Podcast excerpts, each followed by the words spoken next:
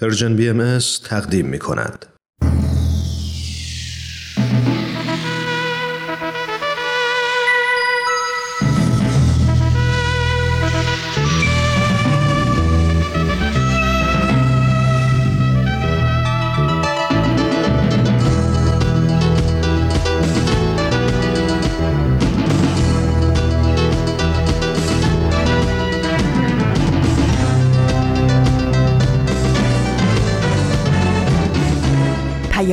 دوست. برنامه ای برای تفاهم و پیوند دلها.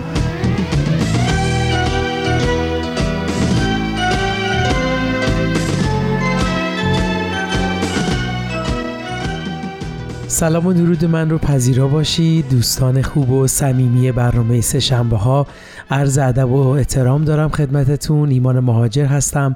امیدوارم حالتون خوب باشه و دلهاتون به امید و صبر زنده باشه. باعث افتخار از رادیو پیام دوست از رسانه Persian BMS همراه شما عزیزان هستیم. خیلی به برنامه خودتون خوش اومدید. مرسی که شنونده برنامه های ما هستید. با ما همراه باشید.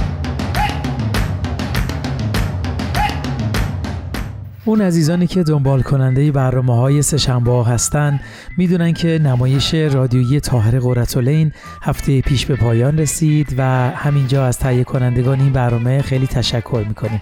بنابراین به جای اون مجموعه از این به بعد نمایش رادیویی ملک تا ملکوت رو خواهیم داشت که به زندگی نامه حضرت عبدالبها می‌پردازه و همینطور برنامه دیگه امروز طبق روال آفتاب بینش هست. امیدواریم از شنیدن این برنامه ها لذت ببرید و اگه دوست داشتید به دوستانتون هم معرفی بکنید. خب بریم برنامه امروز رو شروع کنیم. مرسی که همراه هر روزه برنامه های این رسانه اید این شما و این برنامه سهشنبه این هفته. خب توی این لحظه نگاهی میندازیم به روز و ماه و سال. بله امروز سهشنبه نهم آبان ماه 1402 خورشیدی مطابق با 31 اکتبر 2023 میلادیه.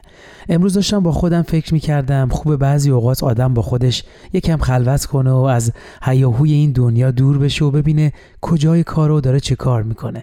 من این تجربه رو شروع کردم. اول صبح که بیدار میشم به جای اینکه سری برم سر گوشیم و ببینم چه اتفاقاتی این ور اونور افتاده همون توی تخت سعی می‌کنم یکم مراقبه و تمرکز کنم و شروع می‌کنم به استفاده از جملات مثبت. بعدشم فکر می‌کنم به روزی که در پیش دارم کارهایی که باید بکنم و حتی روی رفتاری که باید داشته باشم. خیلی تجربه خوبیه. پیشنهاد می‌کنم اگه این تجربه رو نداشتید همون موقعی که بیدار میشید یه چند دقیقه این تمرین رو بکنید. تاثیراتش رو من دیدم و دوست داشتم با شما هم به اشتراک بذارم تا شما هم شاید تاثیراتش رو ببینید.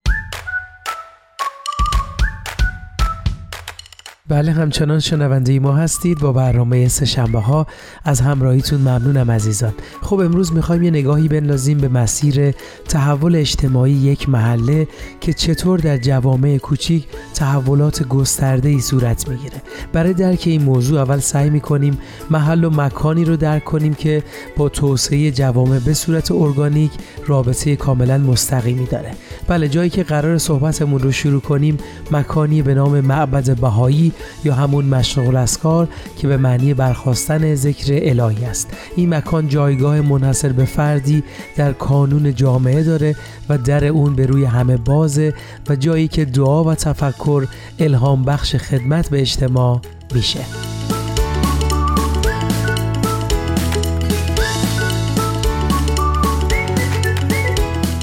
بله ایجاد این معابد بهایی با توسعه جوامع بهایی در سراسر دنیا گره خورده. روحیه نیایش توی جلسات دعا و همینطور در برنامه های آموزشی با هدف ایجاد توانمندی برای خدمت به بشریت نمودار میشه و این تأثیر متقابل عبادت و خدمت مخصوصا توی جوامعی آشکار میشه که تلاش ها برای کمک به پیشرفت مادی و اجتماعی در اونها در حال افزایش است. در مناطقی که این تلاش ها در حال رشد هستند درک بهتری نسبت به وحدت به وجود میاد. افرادی که از پیشینه های مختلف با کاوش در معنای عمیقتر زندگی هدف مشترکی پیدا می‌کنن. غریبه ها به دوست تبدیل میشن چشمانداز اونها از آینده امیدبخش به اونها انگیزه میده که بیشتر به همدیگه توجه کنن و همزمان نسبت به نیازهای اجتماعی و اقتصادی جامعه خودشون آگاه تر میشن.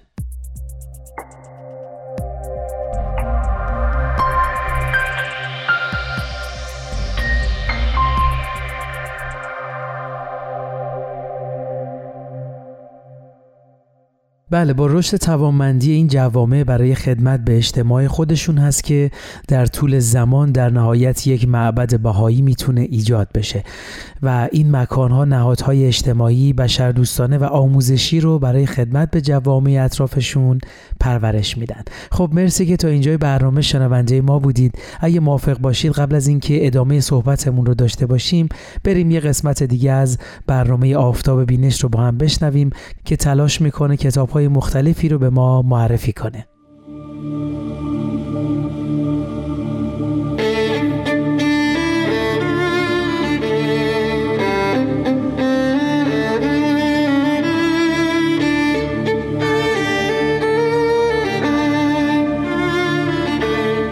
آفتاب بینش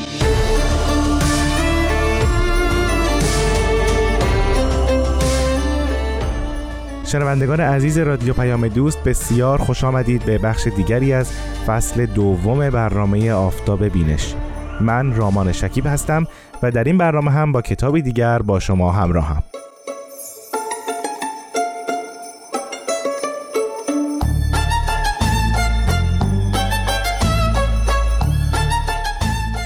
همونطور که می‌دونید ما در این برنامه به معرفی کتاب های باهایی می‌پردازیم یعنی کتاب هایی که هم به قلم پیامبران دیانت بابی و باهایی هستند و یا جانشینان اونها این کتاب ها را نوشتند و یا دانشمندان باهایی و غیر باهایی درباره دیانت باهایی تعالیمش افکارش و اندیشه های نوینی که برای جهانیان برمغان آورده تحقیقاتی کردند و اونها رو منتشر کردند.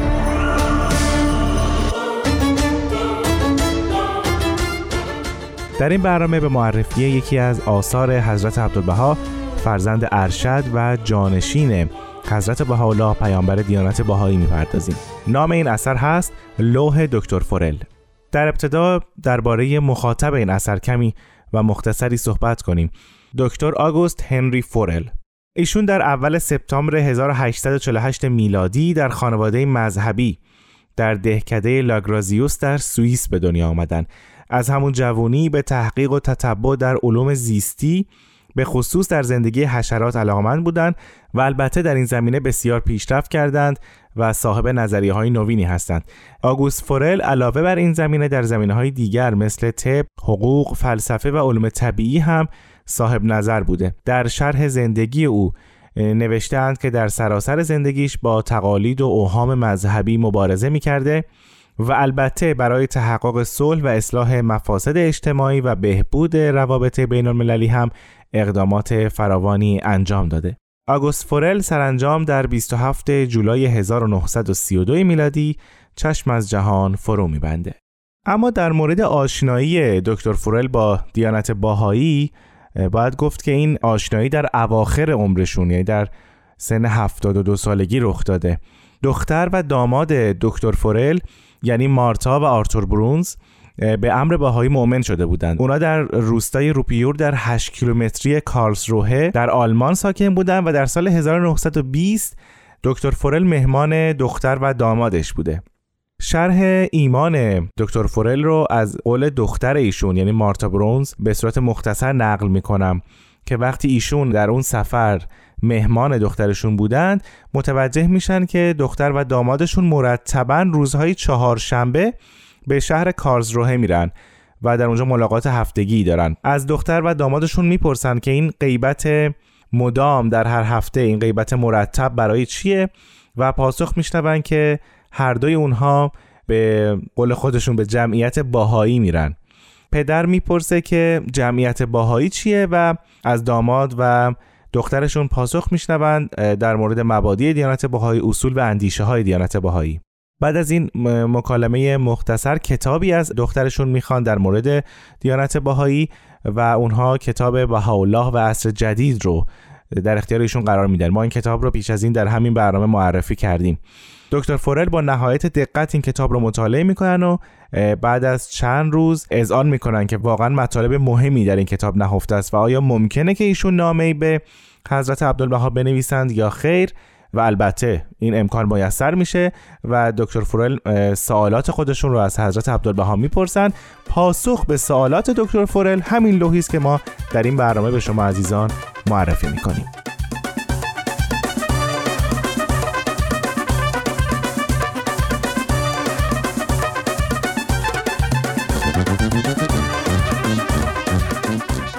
و اما خود اثر. این اثر در تاریخ 21 سپتامبر 1921 نوشته شده. یعنی حدودا 67 روز قبل از درگذشت حضرت عبدالبها در تاریخ 28 نوامبر 1921 با توجه به این تاریخ میشه گفت این اثر آخرین اثر مهم فلسفی است که حضرت عبدالبها اون رو نگاشتند درباره لوح می‌توان مطالب متنوعی گفت. اول از همه در مورد تاریخ نوشته شدن این نامه است. نامه دکتر فورل در تاریخ 28 دسامبر 1920 نوشته شده.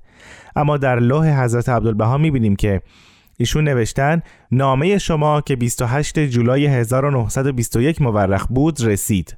باید توضیح داد که فورل اولین بار نامه می نویسه به زبان فرانسه در 28 دسامبر 1920 و اون رو در ژانویه 1921 از آلمان برای حضرت عبدالبها میفرسته. این نامه به علت تأخیر در پست یا طول کشیدن ترجمهش و یا مشاغل حضرت عبدالبها یا همه اونها مدتی بی جواب میمونه بنابراین فورل بار دیگه در تاریخ 28 جولای 1921 نامه خودش رو بازنویسی می‌کنه و اون رو برای آقا محمد اصفهانی در مصر میفرسته تا او این نامه رو برای حضرت عبدالبها بفرسته. و به همین دلیله که می‌بینیم حضرت عبدالبها اشاره دارن به نامه ای که آقا محمد اصفهانی برای ایشون میفرستن یعنی تاریخ 28 جولای 1921 رو ذکر می‌کنن.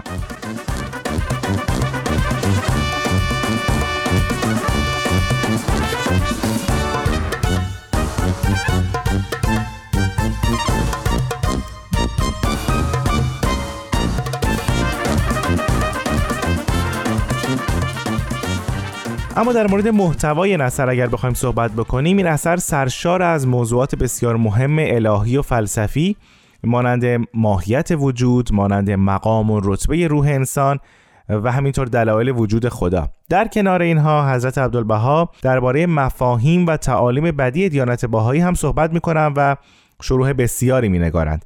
نکته جالب اینه که همه این مطالب در زبان اهل فن به رشته تحریر در میاد. اهل فن اینجا منظور همون دانشمندان هست. یعنی بر طبق چارچوب فکری دانشمندان یا فضای فکری اونها و به شیوه گفتار اونها این لوح به رشته تحریر در اومده تا شخصیت تیزبینی مثل دکتر فورل اون رو از نظر انسجام و استحکام فکری و منطقی بهتر دریابه. خب با توجه به این توضیحات به نظرم زمان مناسبی است که همکارم افرا بدیعی بخشی از لوح دکتر فورل رو برای شما زیارت کنه.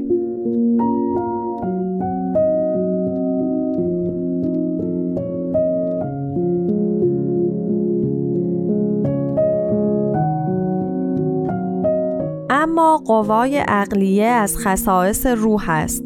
نظیر شعا که از خصائص آفتاب است. اشعه آفتاب در تجدد است. ولکن نفس آفتاب باقی و برقرار. ملاحظه فرمایید که عقل انسانی در تزاید و تناقض است و شاید عقل به کلی زائل گردد. ولکن روح بر حالت واحده است و عقل ظهورش منوط به سلامت جسم است.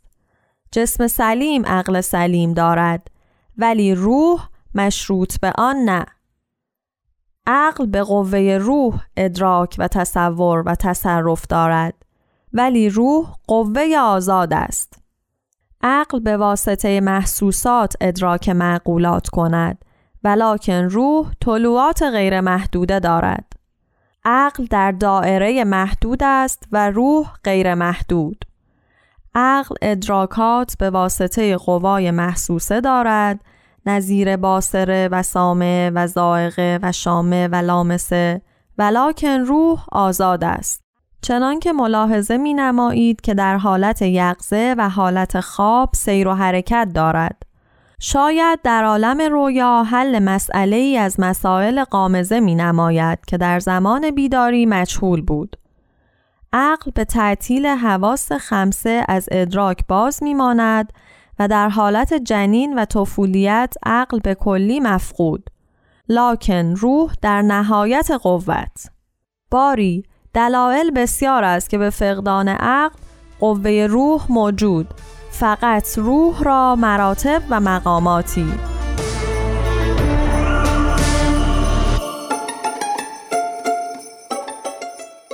خیلی ممنونم از همکارم افرا بدیعی که در این برنامه هم با ما همکاری کرد. از شما شنوندگان عزیز بسیار سپاس گذارم که در این قسمت هم من رامان شکیب رو در برنامه آفتاب بینش همراهی کردید. تا برنامه دیگر و کتابی دیگر با شما عزیزان خداحافظی می کنم خدا نگهدار.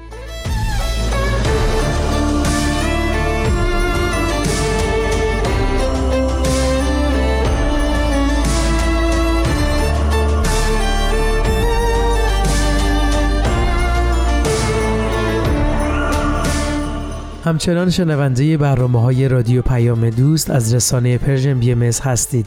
ایمان مهاجر هستم. مرسی که تا اینجای برنامه ها همراه ما بودید. خب اگه از ابتدای برنامه ما رو همراهی می کردید متوجه شدید که در مورد معبد بهایی و نقش اون در تحول جوامع صحبت کردیم. توی ادامه برنامه می‌خوایم سری بزنیم به یکی از این معابد در شهر سانتیاگو در کشور شیلی و بشنویم که چطور این معابد به ایجاد شهرهای مرفه کمک می‌کنن.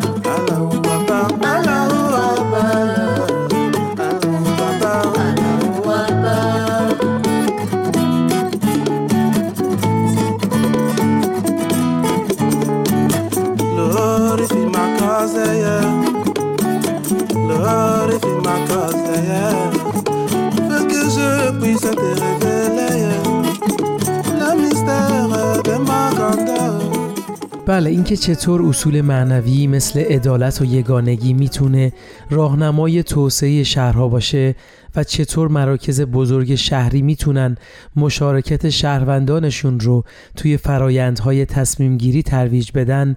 از جمله سوالاتی بود که توسط رهبران جامعه مدنی نمایندگان جامعه بهایی شیلی و با حضور تعدادی از شهروندان توی معبد بهایی شیلی برگزار شده. مدیر معبد بهایی در صحبتاش گفت برای حرکت به سوی اجتماعی که برای رفاه همگان اهمیت قائل میشه نیاز به تعریف جدیدی از رفاه داریم. تعریفی از رفاه که مروج هماهنگی بین ابعاد مادی و معنوی زندگی انسان باشه. بله این رویداد بخشی از پروژه‌ای بود که در قالب اون به مدت یک هفته در نقاط مختلف شهر بحث و گفتگوهای عمومی زیادی برگزار شده بود این گفتگوها نقش طراحی زیست و شهری و معماری و مهندسی رو در کیفیت زندگی شهروندان سانتیاگو بررسی کرد.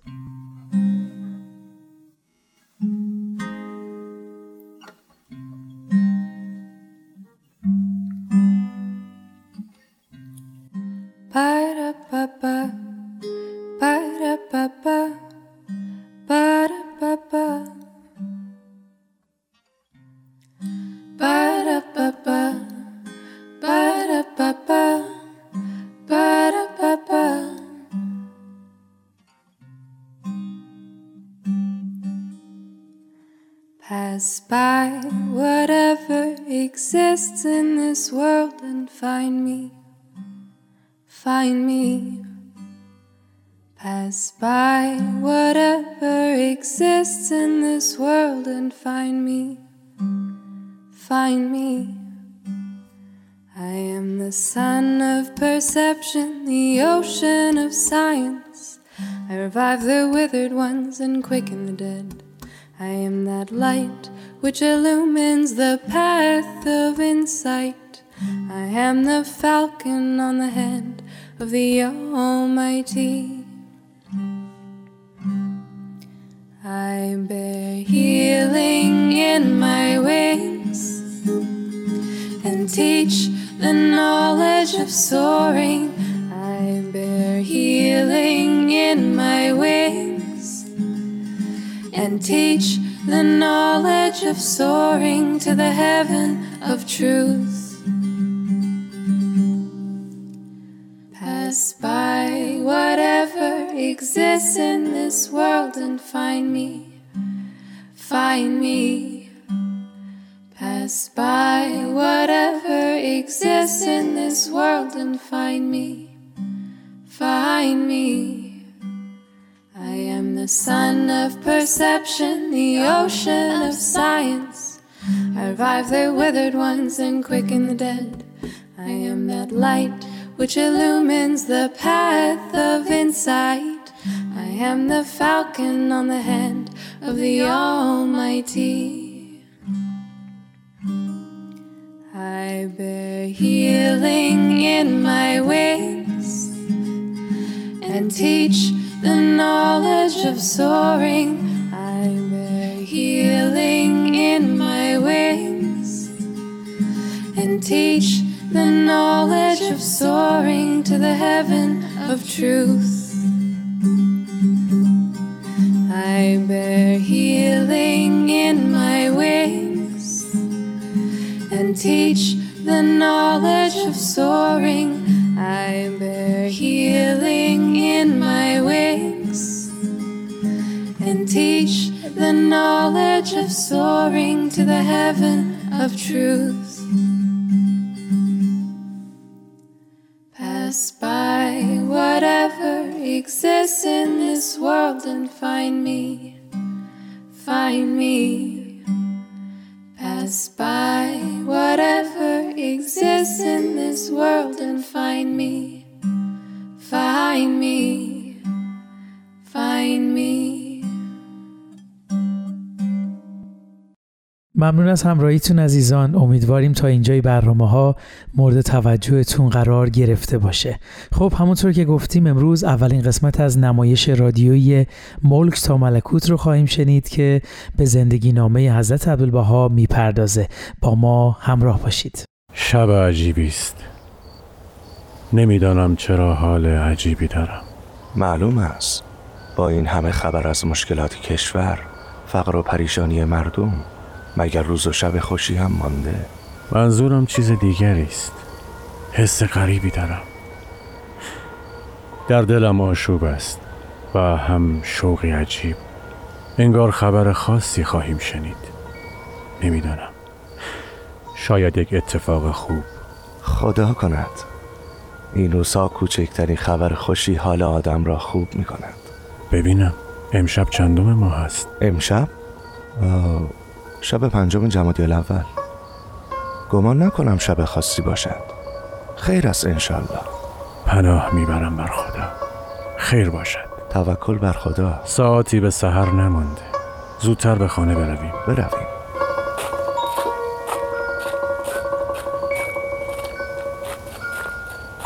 آری شب بی نظیر و بی همتایی بود.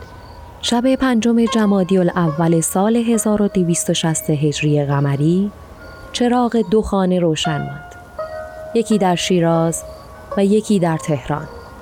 در شیراز سیدی میزبان ملایی بود و در تهران خانواده‌ای چشم به راه فرزند.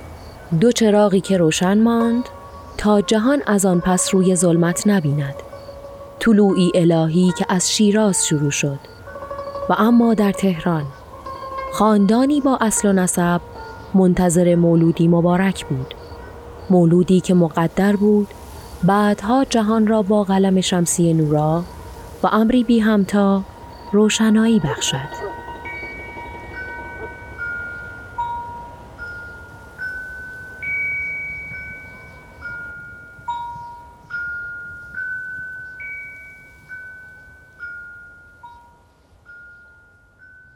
ملک تا ملکوت.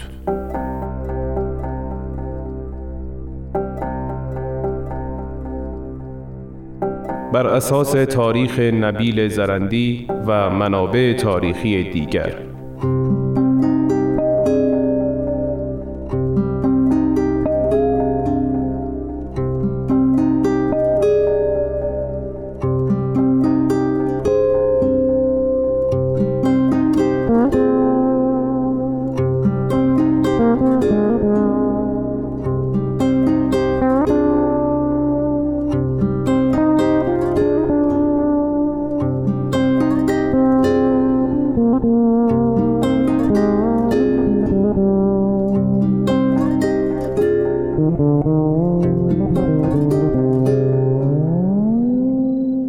قسمت اول.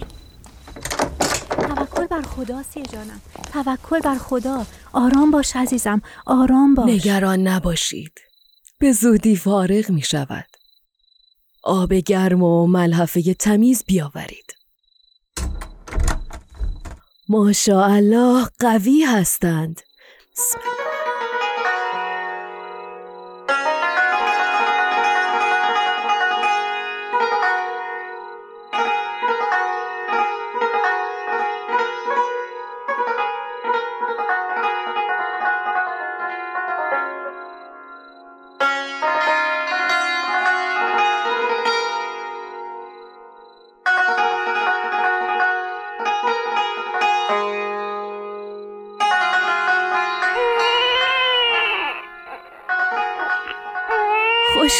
آمدی؟ خوش آمدی. ماشاءالله. الحمدلله. مبارک. است هزار ماشاءالله. مثل ماه می درخشد. آسیه جان. پسر است. چه پسری. مبارک باشد.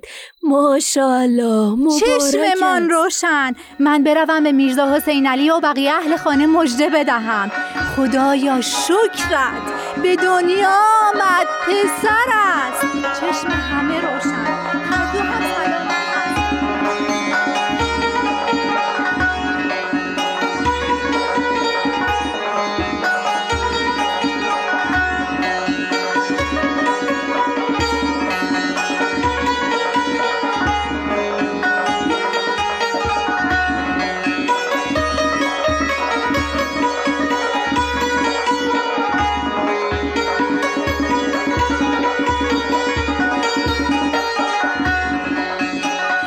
خدایا شکرت. به دنیا آمد پسر است چشم همه روشن.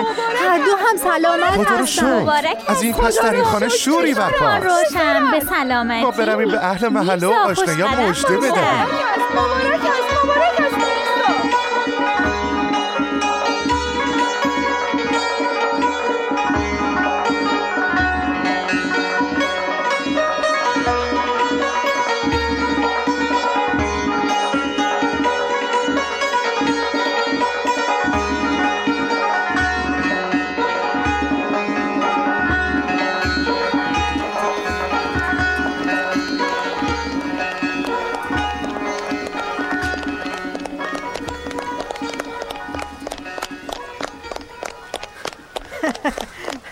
عجله کنید باید این خبر خوب را همه بدانند.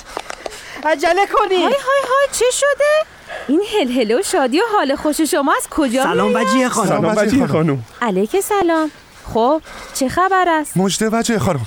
آسیه خانم صاحب پسری شده. مبارک است انشالله. پس آسیه و میرزا حسین علی به سلامتی به سردار شدن. قدمش مبارک.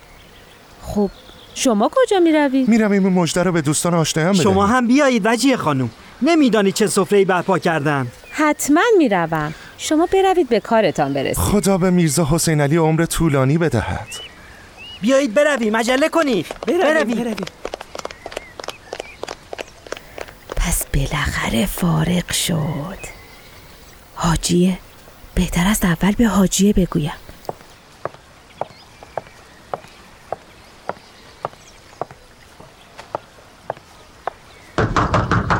حاجیه. حاجیه کجایی؟ آمدم آمدم.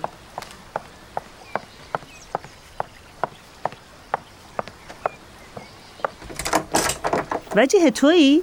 سلام. خیر باشد این وقت صبح. علیک سلام. خیر است دختر.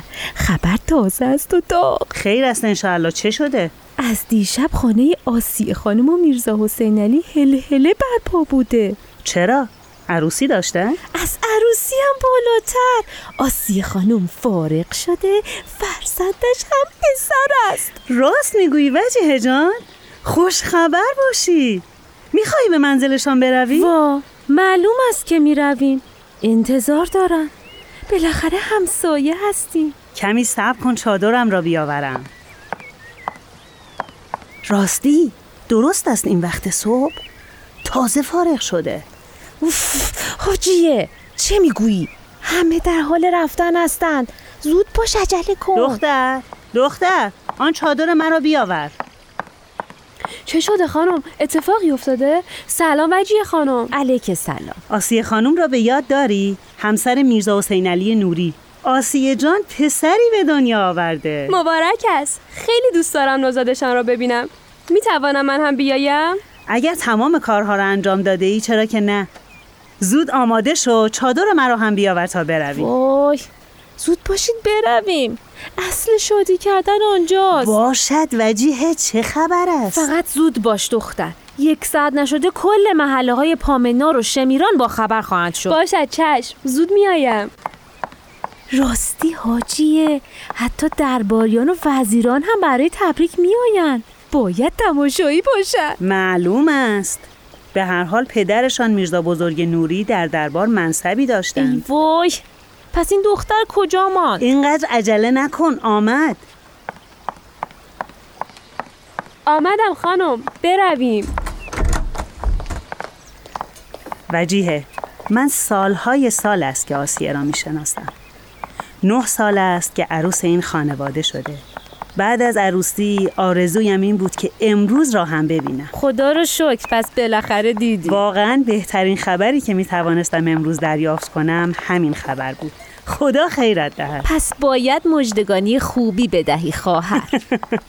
چشم وجه خانوم اینطور باشد هر روز باید صبح را با مجدگانی دادن شروع خاطرت بکنم باشد خبر عروسی را هم من برایت آوردم. آری مثل همیشه شما اولین نفر با خبر می خب چه کار کنم؟ اول از همه به من خبر می‌رسد. ولی عجب عروسی پرشکوهی به پا کردن. باید هم پرشکوه می بود با املاکی که پدرشان در تهران و تاکر و کلی ملک و حشم و خدم دارد حتما همان گونه می‌شد. می‌دانستی که پدر آسیه خانم هم وزیر بوده؟ وا خواهر مشخص است.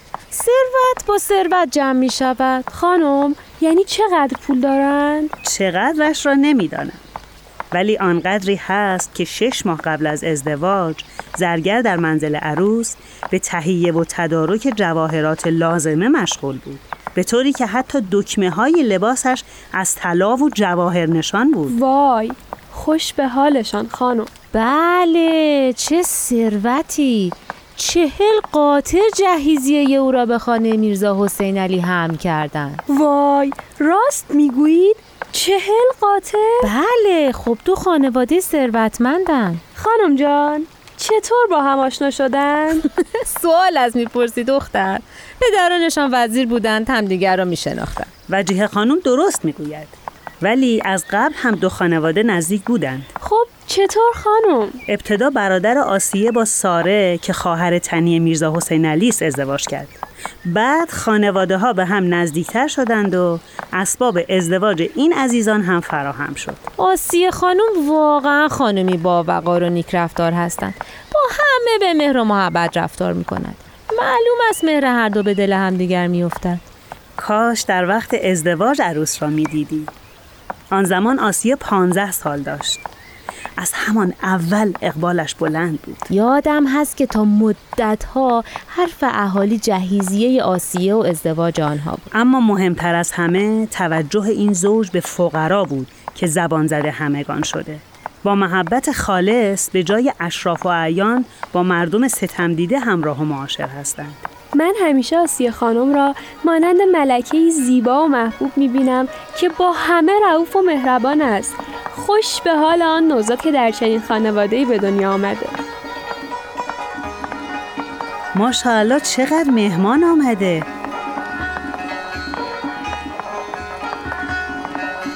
حاجی خانوم وجیه خانوم خوش آمدی. سلام سلام. سلام به به مبارک است. سلام سلام خوش آمدی. خوش قدم باشد مبارک است انشاءالله. چشممان روشن. آسیه جان چطورن؟ خدا رو شکر. هر دو سلامتند آسیه جان استراحت می کند به سلامتی. باجی خاتون اسفند بیشتر بریز. به ترکت چشم حسود انشاءالله. انشاءالله انشاءالله. نامش چه شد؟ عباس نامش عباس است. به به مبارک و متبرک باشد. نام پدر بزرگش را گرفته. الهی مانند ایشان و پدر بزرگوارشان محبوب یار و اغیار باشد. قدمش مبارک. آمین. خانم خانم هر دو را دیدم.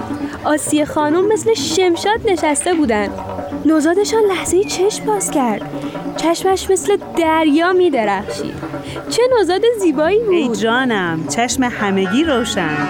الهی پر خیر و برکت باشد.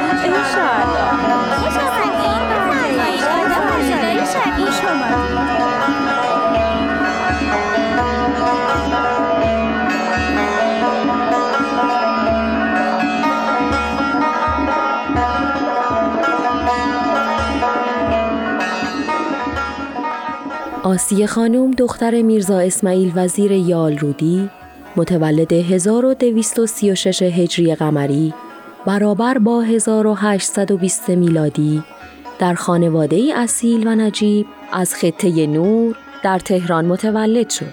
آسیه خانم حدود سه سال بعد از ازدواج برادرش میرزا محمود با سارا خانم دختر میرزا بزرگ وزیر نوری مورد توجه سارا خانم قرار گرفت.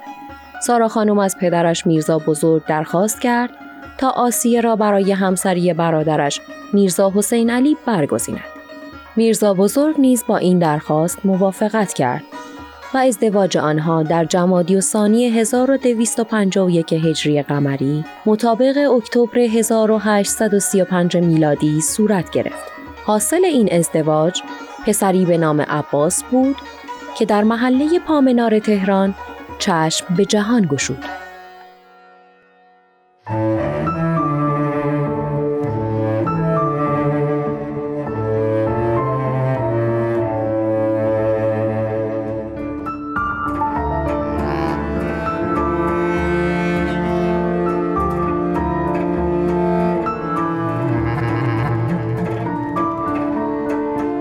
شنوندگان عزیز به پایان اولین قسمت از نمایش رادیویی ملک تا ملکوت رسیدیم. ادامه این داستان را در قسمت بعد از پرژیم بی ام خواهید شنید.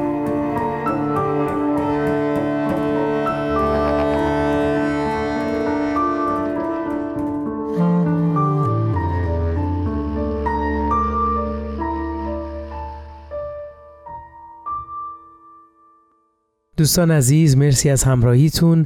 در خدمتتونیم با ادامه برنامه سهشنبه ها از رادیو پیام دوست. ممنونم که برنامه ملک تا ملکوت رو هم گوش کردید. خب در ادامه صحبتمون در مورد معبد سانتیاگو در کشور شیلی که به ایجاد شهرهای مرفه کمک می‌کنه این رو باید اضافه کنیم که معبد و محوطه اطراف اون تبدیل به یک جاذبه برای همه افراد شده که مدت هاست برای توسعه اجتماع خودشون تلاش می‌کنن به این صورت که وقتی مردم به این معبد میرن فضای معنوی معبد به اونها نشاط میده و اونها فرصت دارن تا با افراد مختلفی از پیشینه های متنوع مشورت کنند که در غیر این حالت اونها را اصلا ملاقات نمی کردن. در نهایت میشه گفت بازدید کنندگان با تعمل بر اصول خدمت و عبادت که این معبد مروج اونهاست و با خواسته های مردم شیلی هماهنگی داره انگیزه می‌گیرند و این معبد پتانسیل فوق ای رو برای کمک به تحول اجتماعی شیلی داره. به پای تو از شب ببر منو. شاید که خوب کنی قلب شکستم و شاید بشه که من بازم خودم بشم. به دادم برس خیلی تنها شدم.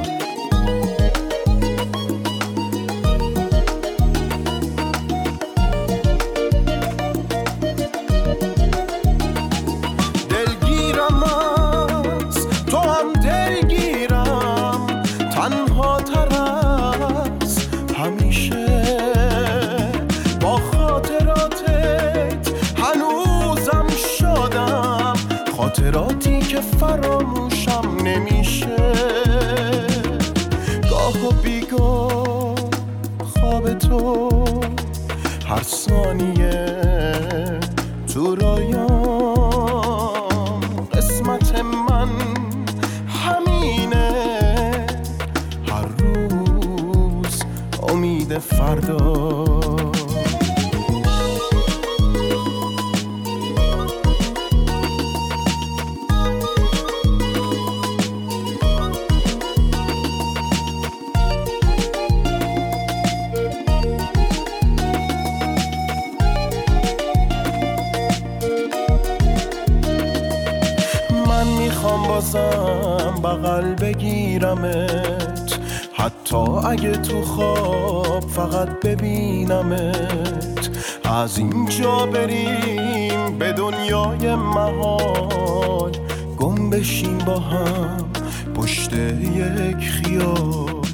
بله در این راستا به تازگی مقامات دولتی وزیر مشاور پارلمانی ریاست جمهوری، اعضای دفتر ملی امور دینی شیلی و نمایندگان جامعه بهایی شیلی توی جلسه در معبد بهایی شیلی گرد هم اومدن تا نقشی رو که دین می‌تونه در کمک به ساخت اجتماعی منسجمتر ایفا کنه بررسی بکنن.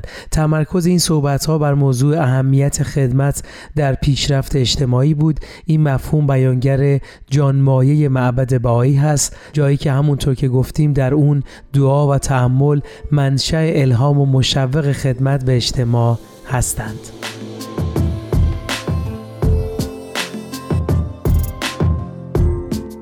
مرسی از همراهیتون عزیزان. ما در طی برنامه امروز سعی کردیم هم نگاهی به مفهوم و نقش معبد بهایی در توسعه و تحول جامعه داشته باشیم و هم سری زدیم به معبد شیلی و نگاهی داشتیم که چطور این حرکت صورت می‌گیره. مطمئنا این نمونه ای از اقدامات و فعالیت هایی است که در کنار تمام معابد بهایی در حال انجام هست که همونطور که گفتیم به تحول اجتماعی جامعه کمک می‌کنه.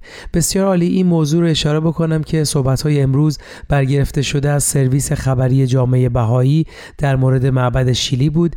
یکی دو تا خبر دیگه هم درباره این معبد به تازگی منتشر شده که می‌تونید به وبسایت سرویس خبری جامعه بهایی به زبان فارسی سری بزنید و اونها رو دنبال بکنید.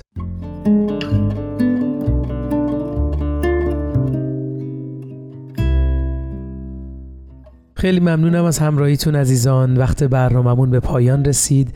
امیدواریم برنامه های امروز مورد توجهتون قرار گرفته باشه. برنامه امروز رو با قسمتی از پیام بیت اعظم عالی ترین مرجع اداری و روحانی جامعه بهایی به پایان می‌بریم.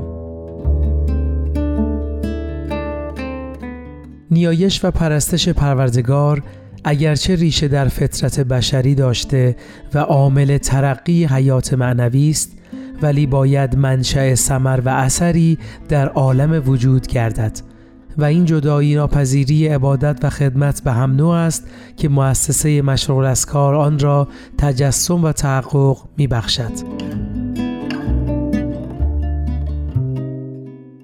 ارادتمندتون ایمان مهاجر روز روزگارتون خوش